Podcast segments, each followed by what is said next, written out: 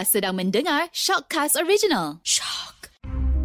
Jika anda diminta masuk ke sebuah bilik gelap untuk disoal siasat, apakah anda berjanji hanya akan berkata yang benar-benar?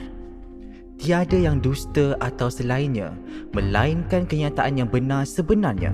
Mungkin ia pahit untuk ditelan, pedih untuk dikenang. Mengadaptasi konsep dark room atau bilik gelap, Siri Shock Confession Bilik Gelap menggali dan membongkar kisah-kisah inspirasi rakyat Malaysia yang penuh tangis dan tawa. Di dalam bilik gelap ini, perca-perca kenangan manis, pahit, sedih, marah dan kecewa, malah kesesalan dan harapan dalam memburu piala kehidupan, diluahkan secara telus dan jujur. Inilah Confession Bilik Gelap. Apa saja yang tidak sensasi dan kontroversi tentang wanita ini daripada tagline Ku Putih. Industri hiburan terpana, terpukul seketika apabila dia muncul dengan single pertama I Am Me. Wang ringgitnya pernah hangus ratusan ribu. Dua zuriatnya pula terkorban dalam tragedi kebakaran. Dan kempen periklanannya yang agresif menjadi bahan gurauan, diperolok-olokkan. Namun, dia wanita besi, perintis berani, mogul luar biasa menjauhi konvensi. Dia suriniaga Melayu, pencetus inspirasi.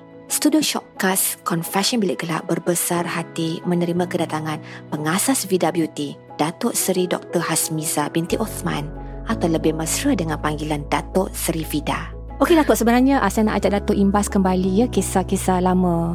Sebelum Datuk bergelar Datuk Seri Doktor Haji Hasmiza pada hari ini, hmm. Datuk sebelum menjadi bisnes mogul, sebelum menjadi suriniaga, Datuk masa kecil-kecil ni memang rajin berniaga kan? Buat sangat. Kuih lapis, jual tupperware. Sangat. Betul tak Datuk? Betul. Jual kosmetik. Ya. Lepas tu dulu-dulu kisahnya Datuk suka lepak-lepak di salon rambut kan Datuk? Datuk sangat. Belajar dengan... Ya, hari-hari. Uh, ya. Lepas tu Datuk belajar pula dengan seorang amoy Cina tentang hmm. selok-belok kosmetik. Selok-selok, selun-selun masa salon, tu. Selun. Ha. Uh-uh. Boleh Datuk ceritakan Datuk kisah itu? Okey, kita masa tingkatan satu, tingkatan dua tu sekolah petang. Ah. Jadi saya pergi awal ke sekolah hmm. untuk pastikan tengok Cina tu gunting rambut macam mana, cuci rambut macam mana, dia mm-mm. colour macam mana. Mm-mm. Lepas tu tak ada rebonding. Mm-mm. Lepas tu dia bagi straight-straight rambut secara guna hair dryer pun saya tengok lah. Lepas tu saya tengok saja tak puas hati. Saya mm-mm. balik rumah, saya panggil adik saudara saya, saya sodok rambut dia. Saya buat oh, dia expect eksperimen eksperimen lah habis botak kepala buat dia. Tapi akhirnya saya dapat apa kata kemahiran. Mm-mm. Dan setelah saya mahir sikit, mm-mm. saya cas lah RM dua ah. untuk gunting rambut. So kalau pergi kedai tu RM lima masa Mm-mm. tu saya cas separuh. Mungkin uh, di rumah lah Datuk uh, datang ke rumah, rumah. Uh, saya pergi oh pergi rumah orang uh, mobile oh. Mobile inovatif sangat ah. Saya kalau hebat, tak hebat. Saya rasa saya tak dapat income mm. sumber. Memang kita datang daripada keluarga yang susah uh, setelah kematian susah ayah. Macam mana tu Datuk? Susah dalam keadaan orang yang uh, senang di kalangan orang yang susah. Mm-hmm, uh, ayah berniaga, ayah tokek mm-hmm. tokek pasir, tokek-tokek kayu mm-hmm. Makna jual-jual kayu tu, dia ekspor-ekspor kayu tu mm-hmm. Tapi bila ayah tak ada tu, dia tidak beli insurans, dia tidak beli property, aset ke mm-hmm. segala mm-hmm. Ada cash je mm-hmm. Dia tak pergi C P P T bank. Jadi cash mm-hmm. ambil-ambil-ambil lama-lama habis. habis Jadi lepas habis tu kat saya, dia daripada P T banyak, tak ada P T tu. Jadi saya kena buat sesuatu mm-hmm. Kena cari income mm-hmm. masa tu, sebab tidak ada tempat bergantung. Kalau kita lihat Datuk kan, dari kecil-kecil dulu sampai hari ini, Datuk sentiasa ligat memikirkan macam mana cara nak beranak-beranak-beranakkan duit ni Datuk. Jadi sebenarnya Datuk, dalam darah-darah kita memang ada ke Datuk? Darah usahawan? Kita darah bangsawan, darah usahawan ah. Darah Cik Siti Wang Kembang ah. Di mana kita datang memang berdagang lah hmm. Orang kata saya ni tilik lah. Tilik saya ni keturunan mana? Mm-mm. Keturunan Champa. Oh. oh, dia ada mix Cina Champa. Saya ah. saya susu galuh saya punya ni. Cuma mm. saya tak rekodkan, tak bukukan sebab saya nak pergi travel, pergi cari-cari susu galuh tu. Eh tak ada, tak payahlah, cukuplah oh. aku tahu. Dan orang tu lah bukanlah pakar tilik nasib. Mm-mm. Tapi dia tahu. Mm-mm. Dan saya tak tak puas hati. Satu mm. orang saya pergi lagi seorang lagi. Kebetulan dijumpa kau pun nak dengar macam tu senang kau ingat Mm-mm. nak cari orang dia. Dia bukan tilik nasib tapi dia tahu susu galuh tu. Mm-mm. Jadi memang semuanya cakap saya daripada mereka yang meniaga lah. Mm-mm. Asalnya meniaga dan ayah saya meniaga. Dan Mm-mm. akhirnya meniaga ini dia cakap kalau kerak ni kerak, memang tu bitih-bitih-bitih darah. Dia memang meniaga dengan saya tak boleh dipisahkan. Mm-mm. Walau jatuh, bangun, tertonggik, terlentang, terlentang pun saya kena bangkit gagah berdiri menjadi number one. Dan kena jadi number one, tetapi jangan cakap saja, you kena buat. Mm-mm. Dan sekarang ni memang saya tengah planning Mm-mm. banyak benda untuk saya buat untuk dua ribu dua puluh satu mm. dah. Oh, menarik. Mm. Sebelum kita berbicara pasal perancangan Datuk untuk tahun dua ribu dua puluh satu dan seterusnya, masih pada kisah Datuk di Perak ya Datuk ya. Datuk dulu mengajar di sebuah sekolah Cina di Ipoh selama mm-hmm. dua belas tahun Datuk. Ya. Yeah. Mengajar subjek sejarah ya Datuk. Sejarah, bahasa Melayu, pendidikan moral, P J. Oh, apa kenangan paling syok masa tu Datuk? Kenangan paling syok ialah anak-anak murid kita jadi macam kawan kita. Mm. Uh, mereka sangat close dengan saya dan mereka sangat respect saya. Mm-mm. Jadi saya rasa itu sekolah Cina tu kadang-kadang Cina ni dia payah nak itu cikgu Melayu. Mm. Dia tak hormat. Mm-mm. Maksudnya kalau kita mengajar dia tak dengar. Dia bising kat belakang. Tapi Mm-mm. masa saya mengajar tu dia dengar. Mm-mm. Dia pay attention sebab saya mengajar dalam bahasa Cina ha. untuk bahasa Melayu. Wow. Uh, saya dulu sekolah Cina. Jadi mudah mereka faham. Mm. Lepas tu saya banyak game. Saya banyak menyelami uh, fikiran budak-budak ni. So saya pun jadi macam budak. So dia, dia rasa cikgu ni kawan-kawan dia orang. Mm-mm. Macam tu lah. Tapi respect tu ada. Ha.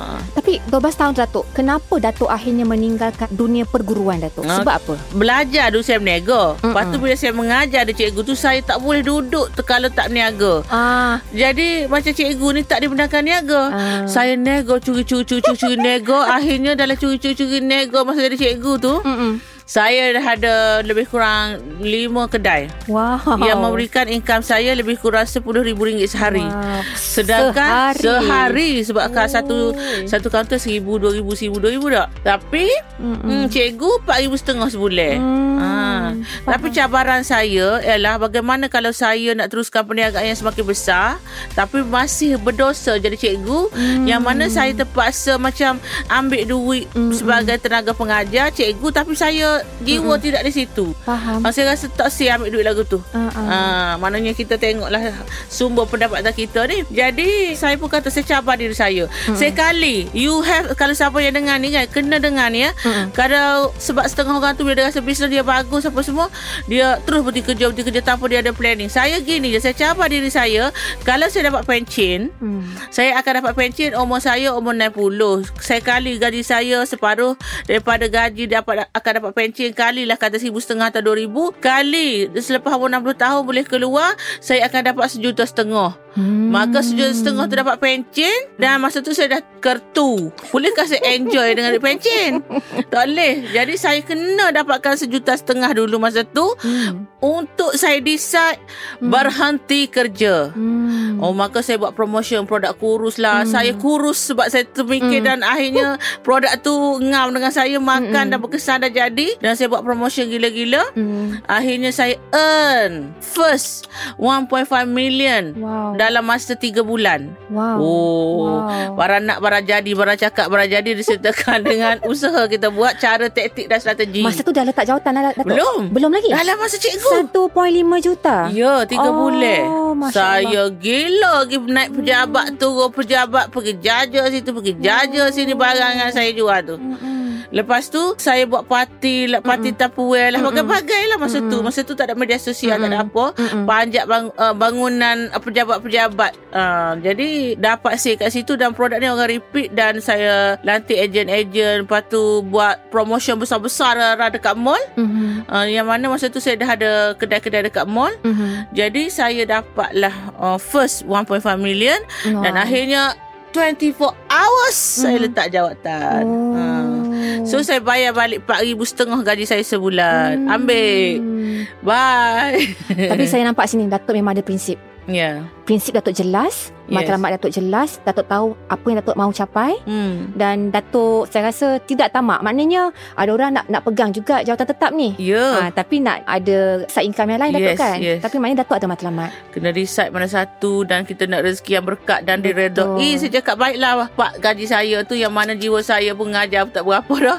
Bagi pada cikgu lain memang dia akan bekerja sebagai guru sepenuh hati. Goyang tak cikgu-cikgu lain bila dapat tahu Datuk earn satu perpuluhan lima juta tu? Ada tak yang rasa macam uh, nak nak, sa- nak berniaga juga? Uh, itu saya punya rahsia saja. Yang hari ini baru saya bokarkan. Okey, ah. eksklusif untuk para pendengar yes. Shopcast. Kalau tak nanti kamtek bagi masa Confession tu. Bilik Gelap. Ya, yeah. yeah. eksklusif daripada Datuk. Ya. Yeah. Okey Datuk, selepas cerita niaga tadi, saya nak sentuh sikit tentang zodiak Datuk. Ah, oh, Datuk zodiac. Ni bintang Scorpio eh? Ya. Yeah. Kalau jengking mengetip. Mengetip, mengetip harus. Eh. Datuk lahir dua puluh empat November mm. tahun tujuh puluh satu. Bintang Scorpio. hmm. Kalau ikut tafsiran pakar zodiak kan Datuk, hmm. orang Scorpio ni dikatakan sangat-sangat determin Datuk. hmm. Sangat berani. Daya inteleknya kan Datuk, dia tulis kat situ saya baca, hmm. sangat tajam. hmm. Dia juga sangat strategik dalam kehidupannya. Betul ke Wah. Datuk? Ini saya pun tak tahu. Tapi Aa. memang betul lah weh. Kalau kita match balik dengan apa yang Datuk kongsi tadi, perjalanan yeah. hidup oh. sebelum Datuk mentak jawatan sebagai seorang guru, hmm. memang match Datuk. Ya, sebab kita bukan suka-suka hati nak letak jawatan. Sangat determin. Sangat ya. determin. Ha. Kita firm dengan kita punya decision. Betul. Yes. Kalau Datuk bintang Scorpio kan, Cik B pula ni Taurus lah Datuk kan? Yeah. Ha, dalam tafsiran astrologi, eh, saya tiba-tiba mm. jadi pakar astrologi hari ni. mm. Dikatakan Datuk perhubungan antara kedua-dua zodiak ni, Scorpio mm-hmm. dengan Taurus tadi Datuk, Mm-mm. selalunya tegang. Gitu. Oh! Ah, tegang lah. Intense Datuk. yeah. Tapi ketegangan tu Datuk dikatakan tak semestinya dalam bentuk negatif Datuk. Sebab uh-huh. dikatakan walaupun intense, tapi dia boleh menghasilkan perkara-perkara positif Datuk. Ooh. Kalau Kalau perbezaan dan pertentangan tu diurus dengan bijak. Jadi Uh, saya pasti benda ni boleh membawa hal-hal positif untuk pasangan Taurus dan Scorpio. hmm. uh, Sampailah boleh menjadi power couple Datuk. Oh. Ah, cuba Datuk imbas balik dalam kehidupan Datuk antara Datuk yes. dan Cik B. Adakah nampak hmm. ter- terrefleks benda-benda itu Datuk? Oh, patutlah Cik B. Mama suruh janguk dia tak say, Mama suruh ni dia tak say. Dia kontradik dengan saya. ah. Saya suruh tu paksalah paksa Faham. dia. Cik B tu lah buat review tak nak. Cik hmm. B make up Cik B tak berapa. Cik B hmm. makan lah buat Mama Ku Putih. Ku Putih ah. ni makan paksa dulu Mama. Itu tak berlaku Datuk. Emangnya kalau kalau uh, Datuk suruh buat sesuatu tu Cik B buat dek je tu. Itu dok memang lagu tu. Memang lagu tu lah. Dia dengan saya lagu tu. Kalau kalau dengan orang lain dia memang ikut buku. ah. ha, Dengan saya tu dia, dia Jadi ini jawapannya Datuk. hmm. Scorpio dan Taurus hmm. mempunyai uh, perhubungan yang tegang, selalunya lah intense. hmm. Tapi again, kalau diurus dengan baik, maka akan digilap menjadi power couple. ah, Datuk oh. kena pegang benda ni Datuk.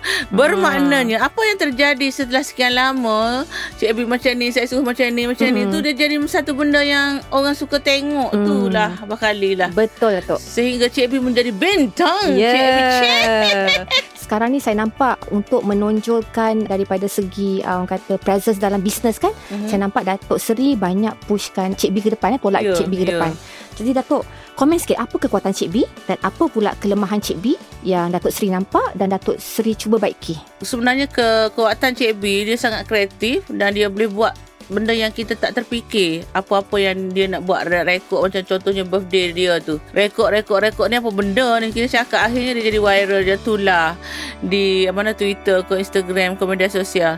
Dan dia kalau dengan saya tu dia malu dan mm-hmm. serah kepada dia. Tapi bukan bersama saya, dengan P A saya ke P A dia jadi mm-hmm. bereh. Mm-mm. Dia jadi matang dan dewasa. Mm-mm. Walaupun usia lima belas tahun orang lain duk main dengan buku, tapi buku ni negatifnya Mm-mm. Cik B kurang sikit. Tapi buat-buat ke media sosial ke bukan apa semua, uh-uh. nak masak emas ke apa semua lah. wow. Wah, dia yang tahu lagi. Mama buat macam ni, macam ni. Sebab saya ni suka explore and terokai uh-uh. dalam bidang apa yang saya buat. Macam saya taja bola, saya nak tahu betul-betul pasal bola. Saya travel seluruh dunia, tempat-tempat bola-bola yang popular tu semua, Barcelona ke mana. Mm-mm. Mana saya pergi banyaklah tempat Mm-mm. dulu. Dan akhirnya kata pandailah Mm-mm. daripada zero tentang mm. apa yang saya ceburi itu juga. Mm-mm. Begitu juga sekarang ni, Mm-mm. saya ada telaga emas Datuk Seri Vida. Jadi saya explore lagi banyak dan benda yang saya tak tahu pun Cik Abi bagi input-input pada saya lah. Ha, jadi wah, Cik Abi tahu, Mama tak tahu. Okey, tadi Cik Abi Sementara Han Kacak ada duduk di sebelah Datuk Seri ni, nak tanya hmm. apa pula kelebihan Kacak dan apa pula kelemahan dia, Datuk? Oh, ha, Kacak senyum, ni senyum pula dia je ni. Nampak dengan saya dia manja, lembut macam, tapi dekat luar uh-huh. dia sangat independen, dia dia boleh menguruskan ah. dengan baik. Saya rasa macam kalau Cik B buat marketing, Kacak mm-hmm. boleh closing. Ah, ha, dia, dia dia boleh deal dengan orang, mm-hmm. orang tua, orang semua boleh. Saya tengok, oh, mm. Kacak rumah malu manja, mama mm-hmm. tidur tengok mama je. Oh, tapi kat luar dia jadi alhamdulillah lah, matang dan boleh menguruskan lah. Macam saya mm-hmm. ada buat Cik B Gazafu Fresh. Mm-hmm. Ha, so dia dia ke depan mm-hmm. menguruskan dengan ada satu pembantu saya uh-huh. mengurus hal-hal tenant masa tu. Oh, dia ah. boleh. Saya terkejut. Hmm. Maknanya saya rasa maknanya interpersonal skill dia, Datuk, uh-huh. berhubung dengan orang bagus eh maknanya. Yes, yes, kalau yes. dia boleh berhubung dengan tenant semua tu, maknanya, maknanya interpersonal skill ni bagus. Dia uh, bulan dua. Ah, bintang apa? Oh, Faisal saya. Nanti saya baca. Ah, saya pun nak tahu kena tu Google. Hubungan dengan saya. Okey, okey, okey. Okay. Okay. Hubungan Cik Abi memang selalu baloh. Tapi baik. Kalau Datuk Seri tengah mood tak baik kan, mm-hmm. apa Datuk buat? Oh, jangan mari dekat. Meletup macam mana tu? Meletup kau sekala. Apa ayat tu bib belakang? Susah tak sejuk balik? Tenang, selawat-selawat. Lepas tu tidur sekejap. Lepas tu okey. Datuk drama tak, Datuk, kalau Datuk tengah mengamuk tu? Marah saya mulut-mulut pumpang-pumpang-pumpang-pumpang-pumpang tu dah. Okey, okay. Faktor umur, kalau kita kena hakkan kemarahan tu. Lebih tenang. Lebih tenang. Faham. Hmm. Faham. Anger make us apa jadi lagi lagi kertu ke apa, so kurangkan marah tu, tapi tak tahan sangat, let it go. Faham, lepaskan faham. lepaskan saja kan. Mm-hmm. Datuk pernah sebut kan, kita ni nak naik dalam bisnes sebenarnya satu tugas yang amatlah payah sangat, tapi Datuk Datuk Datuk Seri sebut kalau nak maintain sepuluh kali payah. Betul. Ah, boleh Datuk Seri confess apa kepayahan yang telah Datuk Seri lalui itu? Adakah pernah kena tipu? Ooh. Kan ah. Saya lalui benda-benda macam ni. Saya dulu saya tak percaya kalau orang kata nego ni kata kena tipu tak sah, tapi saya memang simpati saya pada orang tu menyebabkan saya kena tipu. Uh-huh. Ha, bukan jumlah yang sikit, tapi kebanyakannya tipu tu dari segi duit lah. Uh-huh. Ha, macam kita tolong orang, akhirnya kita tolong orang kesian, akhirnya jadi balo kepada kita. Uh-huh. Lepas tu pula kita tolong orang, bila kita minta balik duit tu dah jadi gaduh. Uh-huh. Tak bagi. Saya ni sebab saya asal dari susah, apabila kita senang dan apabila kita nak bantu orang, saya uh-huh. cakap mungkin orang tu dalam keadaan kita masa susah, so hmm. kita ni boleh bantu, so kita bagi dengan mudahnya. Cakap tak payah mengayu uh, apa sembah-sembah rutuk, sembah apa sembah-sembah ratu, tak payah sembah-sembah ratu. Mm-mm. Kita bagi sebab Mm-mm. kita faham kita susah. Macam mana kalau ada orang tolong, kita memang sangat please sangat orang tolong tu, tapi saya tak ada siapa tolong. Tuhan faham. Je tolong saya. Ha, dia bagi, dia makbulkan doa saya dengan mudah lah. Alhamdulillah, mungkin keturunan-keturunan saya, bapak saya, kotuk-tok saya dulu, mereka baik-baik semua, so mm. ganjaran tu mm. saya dapat. Ha, keberkatan gitulah. Tu ya? Keberkatan tu. That's why kalau kita, saya fikir segenerasi so, anak-anak Cik Abi Kacau tak dapat apa yang saya buat. Amin, amin, ha. amin. Kita aminkan perkara yang baik, Datuk. Ya, betul. Kita nak daripada aliran-aliran baik, kita bawa sampai generasi Janam Janam Janam. Okey, Datuk nak tanya Datuk tentang hmm. penajaan Gegar Vaganza. Ya, yeah. ha? Jujur ni Datuk, hmm. saya secara peribadi sangat suka pada musim di mana Datuk Seri menaja Gegar Vaganza. Mm-hmm. Kerana setiap minggu setiap malam minggu saya menunggu di depan T V kerana saya nak menengok Datuk tengok baju. Saya suka melihat bagaimana Datuk Seri, Nabil mm-hmm. dan Jihan berinteraksi mm. di pentas. Mm. Dan saya suka lihat bagaimana kebijakan Nabil dan Jihan cuba nak uruskan Datuk, sebab Datuk luar biasa. Datuk kalau dah keluar ke pentas, aura Datuk melimpah ruah, uh. terpelanting semua orang kira-kiranya. Kira, tapi saya rasa tarikan Datuk, bukan saya saja sebenarnya. Uh-huh. Bila kalau kita baca balik komen-komen netizen, mm. mereka sebenarnya sangat suka dengan presence Datuk, sebab yes. dia kata menceriakan, menghiburkan, dan sebenarnya uh, benda tu dah menjadi beyond uh, rancangan hibu- uh, nyanyian. Mm-hmm. Lebih daripada itu Datuk. Cuma soalannya Datuk, Datuk berhabisan untuk Gegar Vaganza juta-juta ya Datuk? Satu season tiga perpuluhan tiga juta. Ha. Pulangannya macam Datuk? Adakah jualan produk Datuk bertambah baik atau adakah stagnan ke? Okey, macam ni, tahun pertama memang kita loss. Mm-mm. Sebabnya tahun macam tu orang tak kenal lagi Gegar Vaganza. Tak apa sangat, tapi orang kenal. Mm-mm. Tahun kedua, wah saya collect. Mm-mm. Collect banyak-banyak-banyak daripada tu, so dia banyak dapat. Mm-mm. Alhamdulillah. Mm-mm. Sama telah saya buat secara gerila. Jadi gerila ni memang perlukan mm-hmm. orang kata besar punya apa nama ni capital. fund capital mm-hmm. Tapi saya alhamdulillah ada capital mm-hmm. tu, so saya labur mm-hmm. setahun uh, paling minimum lima belas juta mm. sampailah maksimum dua puluh empat juta oh, saya, mm-hmm. saya laburkan, tapi dapat tu berkali-kali ganda mm-hmm. Tapi kalau hati kena berani nak letak hati kena berani sebanyak itu, Datuk. Ya, lepas tu setelah kita buat benda yang sama, repeat tahun satu, dua, tiga tu macam samalah presence saya dekat stage dan cara pembawaan saya semua tu, akhirnya dia jadi orang dah boleh agak, dan dan produk saya yang bawa pada tu pula produk yang sama mm-mm. So dia tidak menjadi spark lagi okay. Sebab itulah saya kata macam saya tu baik orang kata saya sendu ke apa, daripada saya labur-labur-labur orang tak beli pun produk uh-huh. macam tu. So saya kata kena ada strategi baru, mm-mm. rancangan baru dan mm. benda baru yang saya kena bawakan. Dan mm-mm. apakah rancangan baru pula? Mm. Gegar Vaganza tu sebenarnya rancangan saya dengan Michael A yang buat. Setelah mm-mm. saya buat rancangan tak berjaya mm-mm. satu season sebelum tu. Mm. So buatlah Gegar Vaganza. hmm. Datuk, bisnes Datuk Seri banyak ya hmm. bercabang-cabang. Ada Telaga Emas D S W hmm. ada Ku Putih Tomato, ada perfume, ada boba lova yeah. ada salted egg yeah. salmon yang diserahkan pada Cik B ya uh-huh. Macam mana Datuk Seri kekal fokus sebab benda tu dah bercabang-cabang, Datuk? Betul. Siapa bantu mengurus, Datuk? Setakat ni staff-staff saya lah yang buat dari segi closing apa semua. Marketingnya sekarang ni masih saya, sampai saya pun kata mm-mm. ya Allah, memang uh, kalau satu produk lebih senang. Tapi mm-mm. kalau dah banyak produk bercabang-cabang ni, dia tak boleh orang lain bawa. Orang mm-mm. lain carry tak boleh. Saya bagi mm-mm. public macam bawa-bawa tu boleh. Tapi kalau saya buat macam jadi, macam contohnya Gazafu Fresh F B. Pernah tengok tak Rosie dekat Shah Alam tu? Ya. Yeah. Yeah. Ramai Datuk. Ha, maknanya begitu je dengan emas ataupun kalau saya buat apa. Tapi kalau saya fokus jadi, tapi bila dah bercabang-cabang macam anak ramai ni, kasih sayang kita ni tidak sama. Jadi so dia datang tu sikit-sikit-sikit sini. Ha, so mm-mm. kalau saya juga pun nak sihatkan kalau orang nak buat bisnes tu, Mm-mm. nak buat tu, nak buat ni, nak buat ni, janganlah. Mm-mm. Buat satu atau dua, paling Focus. banyak tiga. Focus. Focus. Saya ni dah terlajak perahu. Mm-mm. Sebab apa yang saya buat tu sedap berlaku. Saya Mm-mm. kena buat macam salted Islam lelaki. Memang sedap. Kena teruskan. Kena teruskan sayang. Sebab tak ada orang buat lagu ni. Boba lova mm. trend. Betul. Saya pun boleh buat. Sedap Betul. lagi pada orang. Bukanlah saya nak cakap gapo. Saya beli tiap-tiap hari. Saya beli air orang. Supaya kalau air orang yang sedap tu saya ha. buat, saya ikut. Tapi Mm-mm. semuanya lecah.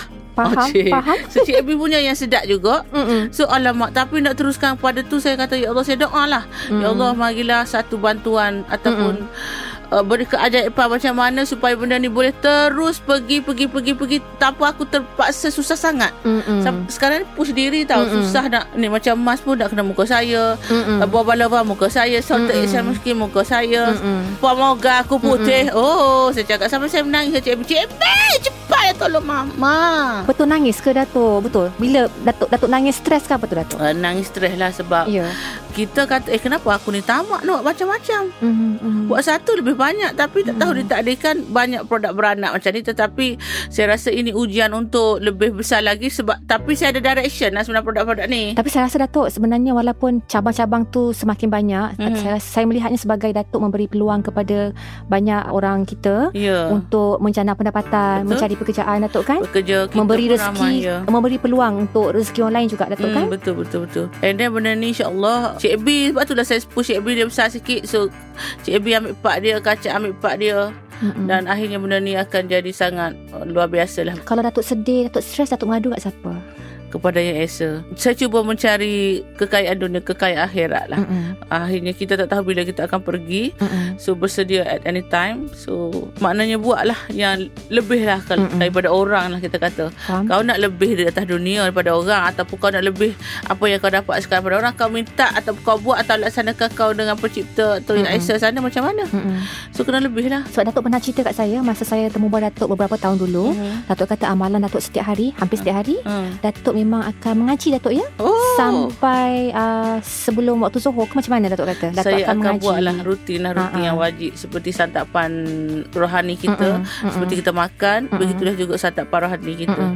So kadang-kadang kita cakap tu dia berzikir dalam hati kita lah. Uh-huh. Faham, faham. Uh, nadi kita berzikir untuk diri kita lah, jasad kita tu. Faham. Okey Datuk, dengan cabang-cabang bisnes Datuk yang banyak sangat ni kan, dilaporkan juga rumah Datuk di Ipoh ditaksirkan bernilai dua puluh dua juta. Hmm. Betul Datuk kan? Betul. Datuk diletakkan, kekayaan Datuk diletakkan sebaris dengan Tan Sri Syed Mokhtar.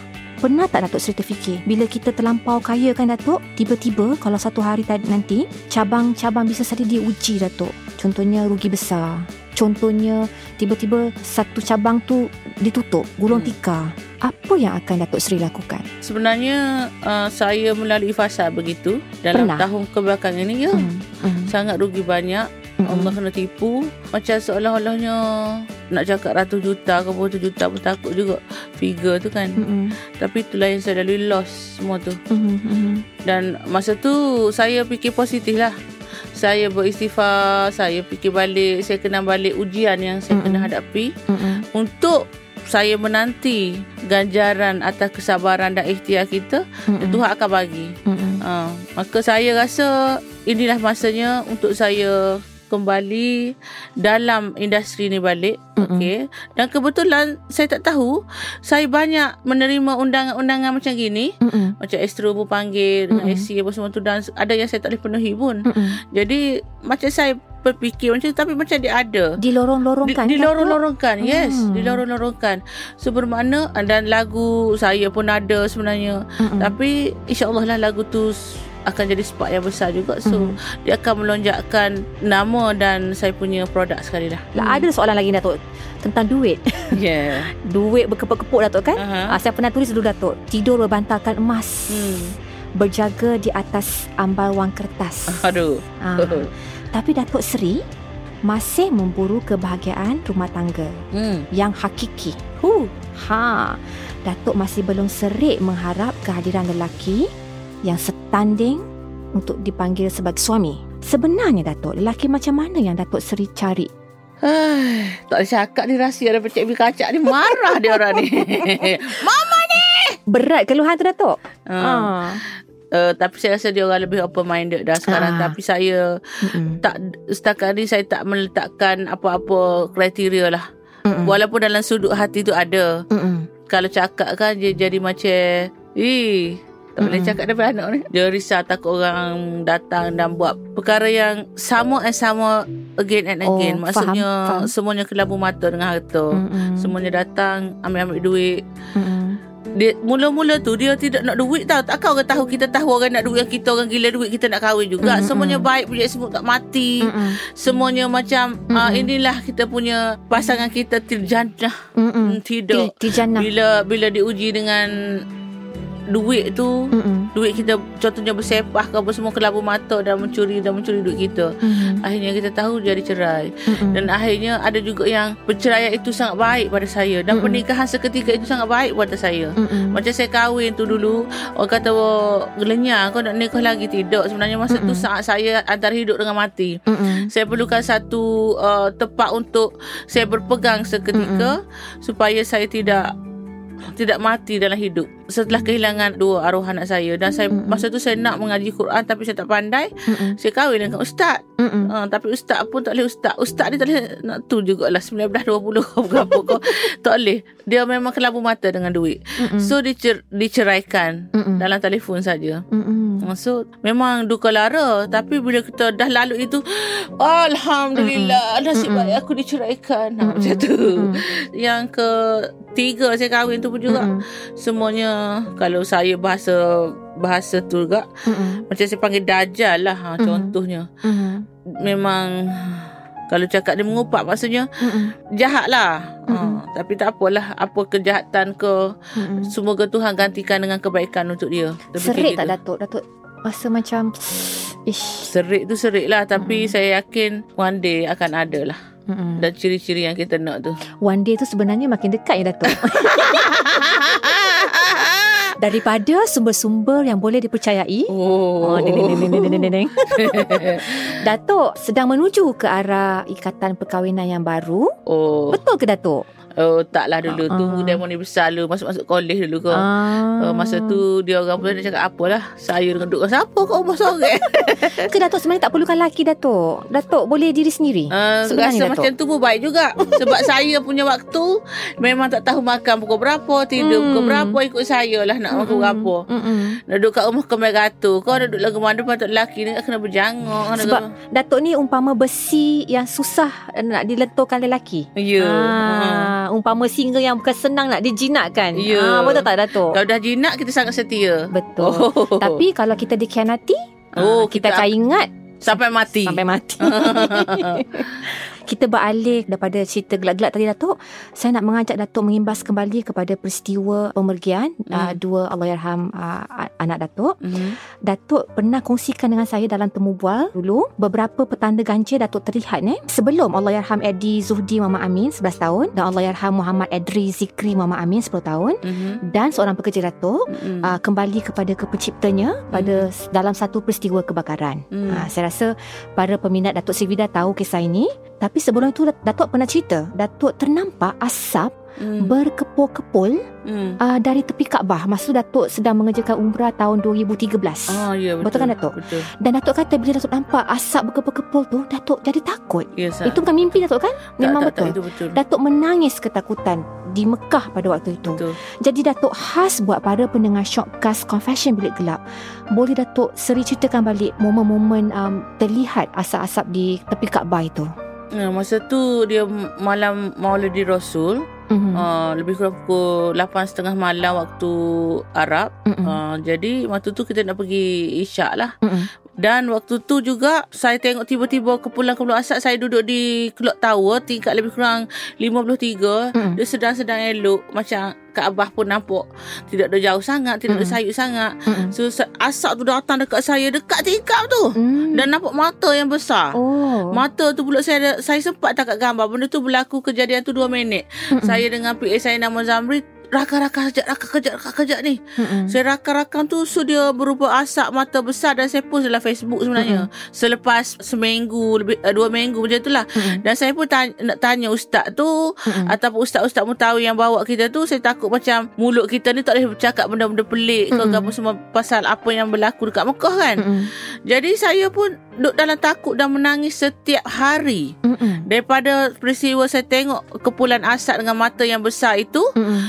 setiap hari saya menangis tanpa sebab. Mm-mm. Dan saya mudah terkejut dan saya mudah orang call saya pun saya jadi debar macam mm. saya orang kata geruh nak jadi Datuk. Geruh eh? nak jadi. And then Tuhan macam seolah aturkan saya nampak benda tu dan saya bersedia bila menerima berita anak saya terperangkap dalam kebakaran dan berita meninggal tu. Mm-mm. Saya dah memang dah dilatih terkejut. Orang call terkejut, orang call terkejut. So oh. macam jantung saya ni bila terima berita tu, oh, Datuk boleh macam, terima dengan oh, ya, Farah macam dia. Oh, hmm. patutlah ya Allah, hmm. patutlah dia punya hari-hari menangis, hari-hari terkejut. Kalau tidak, kalau saya tidak dapat macam berita-berita tu sebelum gini, Mm-mm. ataupun terkejut tak bertempat itu, Mm-mm. maka saya sendiri saya tak ada rasanya. Hmm. Dan saya pun fikir juga, kenapa saya pergi ke Penang? Kenapa saya ni? Tapi Mm-mm. saya rasa sebab Tuhan nak bagi saya mungkin syurga Mm-mm. secara percuma dengan Mm-mm. adanya anak saya pergi. Mm-mm. Sebab mm-hmm. minta dan doa saya masa saya pergi umrah tu, mm-hmm. saya tak minta benda lain melainkan mm-hmm. saya nak masuk syurga tanpa dihisap. Mm-hmm. Saya minta eh, itu je. Lepas tu apabila mm-hmm. saya buat, orang ramai, orang ramai, tapi saya tawaf tu tak sampai lima minit. Mm-hmm. Seolah saya jalan tu tak ada orang. Tak, tak ada orang. Saya jalan dia kuuk, dia kuuk, dia kuuk. Jadi saya rasa mm-hmm. eh, ini kebetulan ke apa? Mm-hmm. Saya buat lagi. Mm-hmm. So dalam selepas Zuhur asar tu lebih kurang sepuluh kali tawaf. Mm-hmm. Sebab saya nak pasti eh, takkan aku dah siap. Tapi jalan tu memang hmm. pusing tu orang ke tepi, ke tepi, ke tepi. Hmm. Macam seolah diselak-selak orang hmm. tu. Maka saya buat, buat, buat, buat sokmo lagu. Sampai last nak balik tu, hmm. saya ajak kawan saya. Uh, kita buat tahu wadak. Hmm. Okey, mari-mari kita gelah. Eh, eh siap dah kita ni. Hmm. Habis lah, cepatnya. Hmm. Eh, kita lalu saat ni kan. Dia mudahkan sangat. Mudah ter- eh, macam kuat-kuat dia. Hmm. Saya senyap dalam hati saya. Yelah. Tapi saya nak kata kalau saya seorang tu, saya perasan. Tapi hmm. saya dah buat berkali-kali. Tapi masa tu saya tak buat buku. Tak buku yang kita hmm. baca. Tak ada apa menaikkan hati saya cakap satu je. Aku nak masuk syurga, aku nak masuk syurga. Tu je. Akhirnya, itulah tiketnya. Oh, dua anak saya tu. Masa ni dia ni duk main sekali ni. Hmm. Tapi Tuhan tinggalkan dua atas dunia ni sebagai kekuatan pada saya, legasi saya lah. Saya masa tu saya using lepas pada kejadian tu dia bawa dia sampai lah sekarang. Hmm. Bawa je ke mana-mana. Takut-takut sampai uh, nak boleh terima ni, nak boleh nak boleh molek ni, nak boleh molek jiwa dan uh, ketenangan ni, saya minta ya Allah keluarkanlah sikit memori aku dengan hmm. anak aku tu daripada ingatan aku sebab apabila hmm. kejadian ini saya macam trauma. Hmm. Trauma. Balik rumah eh mana dua orang lagi? Macam apa gila gila pun dah tak ada. Mana eh eh, eh ya Allah, bila saya terima mm-hmm. tak ada tu saya sakit lagi, saya sakit mm. lagi. Maka saya doa, ya Allah, itu aku keluarkanlah sebahagian besar memori itu daripada ingatan aku dan tinggalkanlah sikit memori untuk mm-hmm. aku, supaya aku tahu aku ada anak dua mm-hmm. yang sangat hebatlah dia orang. Mm-hmm. Baik, dia orang sangat baik dan bijak. Terima kasih banyak Datuk Seri Vida atas perkongsian luar biasa.